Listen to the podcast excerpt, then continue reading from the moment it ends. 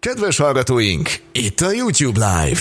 Az internetes időszámítás szerint a pontos idő 729 net óra. Most kapcsoljuk a Hyper stúdióját.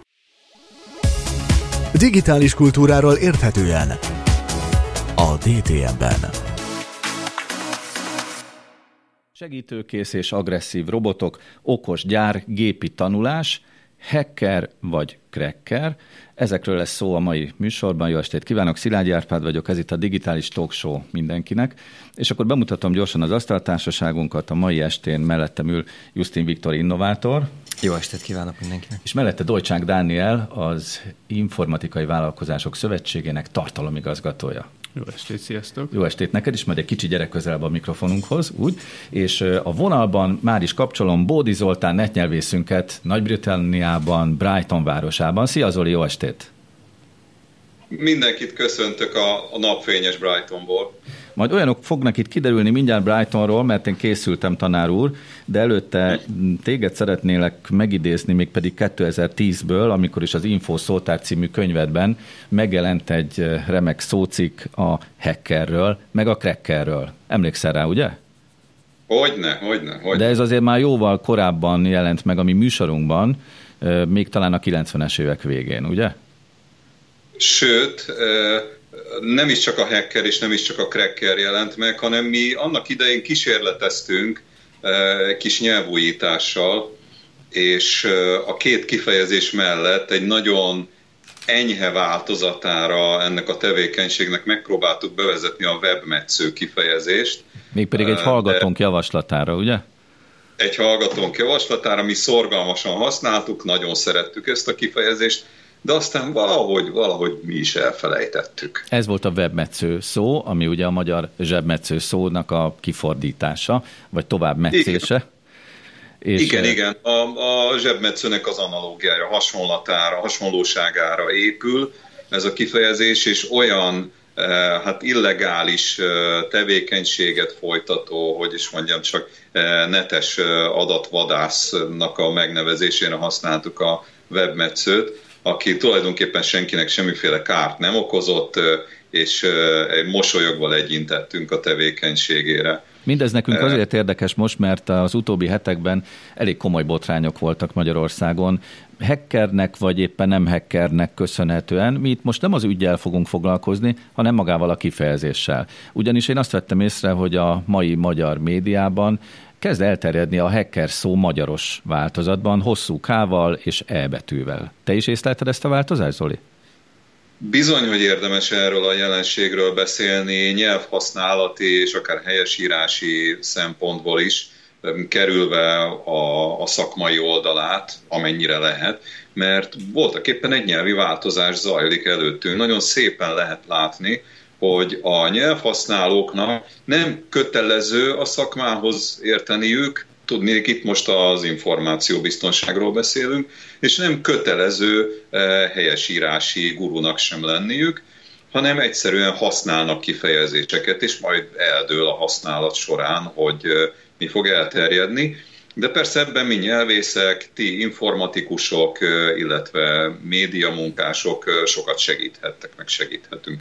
Szóval az úgy volt, ugye az infószótár idejében, hogy a hacker és a cracker kifejezés, ezeket megkülönböztettük szerintem egy jó tíz éve már, vagy még több is, 15 éve. A cracker magyar fordítva ugye ilyen törő, adattörő, vagy hogy is mondjam csak, olyan tevékenységet végzett, amelyik valóban sok kárt okozott, adatlopás, rendszerekbe való betörés, károkozási szándékkal, adatok tönkretétele, tehát ez egy, egy súlyosbított változata az információ tolvajnak.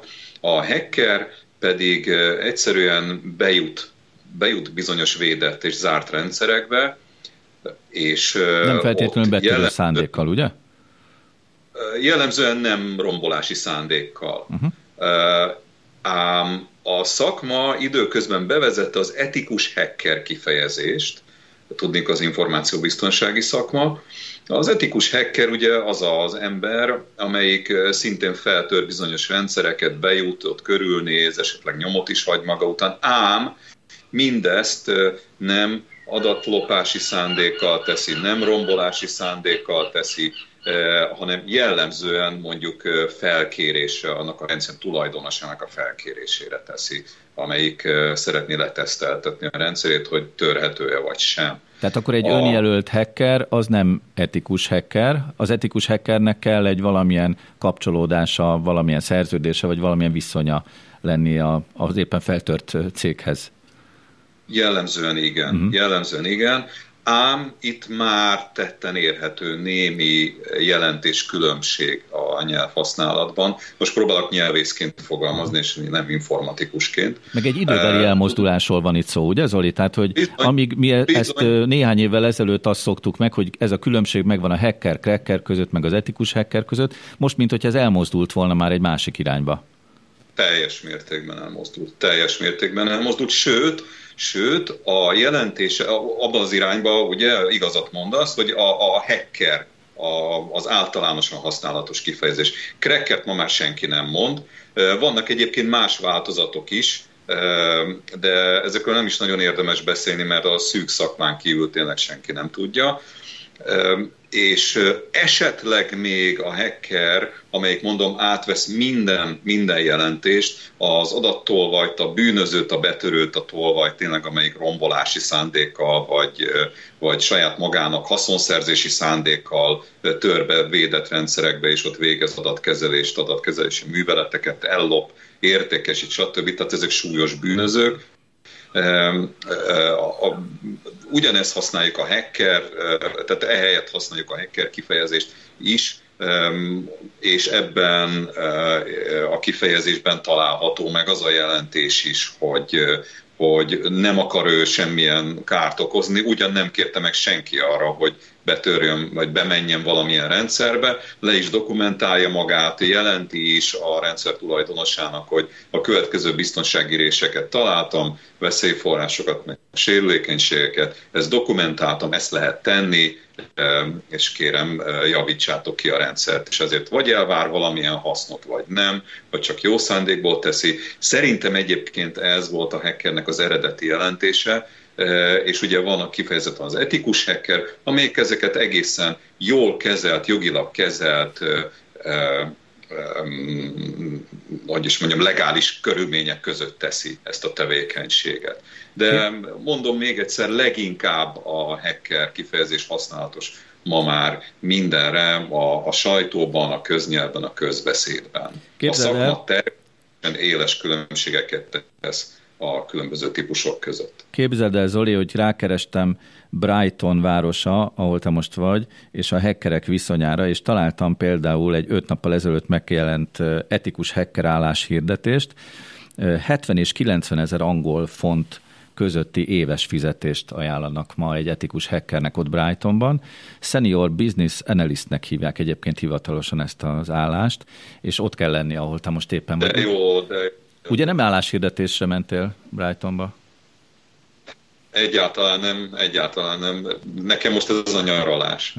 Nagyon helyes. És még egy érdekeset találtam, hogy márciusban idén volt ott Brightonban egy Test Bash nevű szoftvertesztelői konferencia, ahol szintén egy hackeres előadás volt, támadj, mint egy fekete kalapos hacker címmel. Úgyhogy látod, bárhova mész a világon, meg fogod találni a hacker kapcsolódásokat. Zoli, köszönjük szépen a bejelentkezésedet, és visszavárunk majd ide a stúdióba. Rövidesen remélem itt is láthatunk majd a Hyper stúdiójában téged. Köszönjük szépen. Legyen, jó szórakozás. Szia Zoli, és akkor megyünk tovább a mi Facebook oldalunk szemléjével, ahogy mostanában megszokhattuk itt a műsor elején. Ugye Viktor megszoktad már, hogy mindig a Facebook oldalunkat szemlézzük. Én mindenhez nagyon gyorsan hozzászokom. Hoztam nektek most egy, egy érdekes robotot, mégpedig az LG által előállított robotról van szó, ami repülőtereken fog segíteni, mégpedig a jövő évi téli olimpia idején a hatalmas szőúli reptéren fog működni ez, az, ez a robot, aminek egyszerűen csak meg kell mutatni a beszállókártyánkat, és akkor a reptéren belül megmutatja majd, hogy merre kell menni. Úgyhogy nézzük meg, hogy hogy is néz ki ez a robot. Kedves egyébként a kinézete is, tehát majd mindjárt látjátok. A baloldali, tehát amin azon a hatalmas fekete kijelző van, látjátok is, magyarázzák is azt egyébként, hogy miképpen működik. Ez a reptérnek a belső terében működik.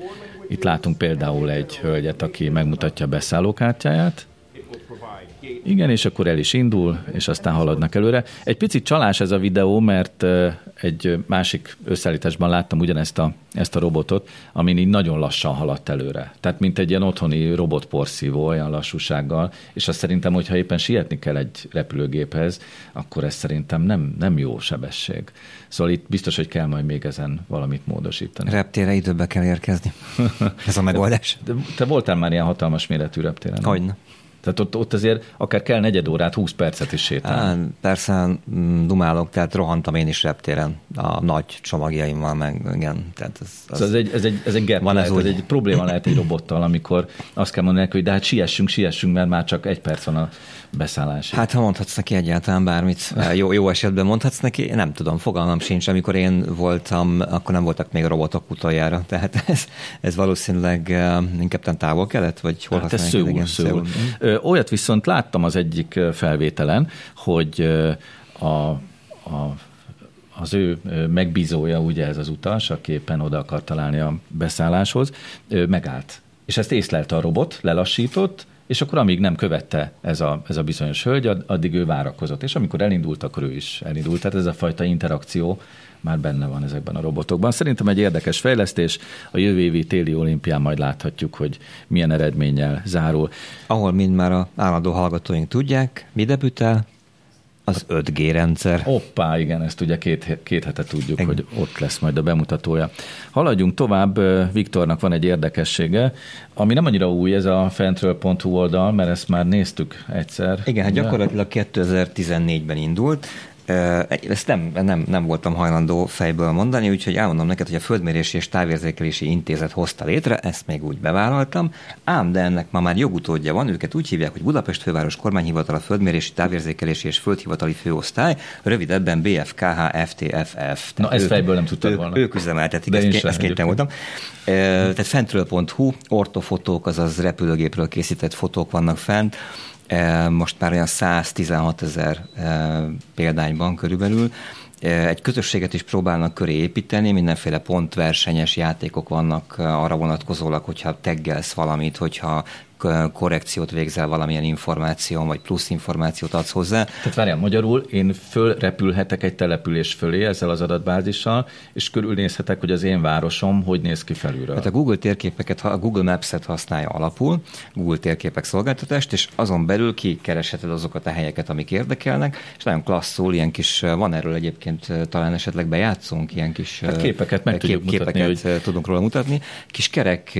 Aha, itt van Magyarország térképe. Van. A így zöld pöttyök mutatják, hogy egy-egy helyen hány ilyen ortofotó készül. Így van, ez a, ez a nagy rács, és akkor a közelebb megyünk, akkor itt meg egész nagy számok vannak, a közelebb megyünk, a Budapestet, a példakedvér Budapestet néztem meg. Aha. E, Ráközelítettél a lakóhelyedre? Így, így van, és kerestem, kerestem oda vonatkozó fotókat. Hát itt gyakorlatilag 1959-től napjainkig tartó légifelmérések, nagyon sok És egy ilyen kocka, amit most látunk, az... Ez a repülőgépről készült egy darab negatív, Aha. ha jól mondom, de ebbe azt hiszem vannak infrafelvételek, tehát mindenféle típusú fénykép készült, Aha. és ugye úgy dolgozzák fel az adatbázist, hogy a legveszélyeztetettebbek, a leg leromlottabb állapotban lévők kerülnek legelőre értelemszerűen, tehát nem időrendi sorrendben eh, kerülnek fel a képek. Tehát hanem az 50-es évek azok most ez éppen ilyen adat, így, adat, adat, adatmentés. Pár már vannak fenn 71, 78, sőt 81-es képeket is láttam.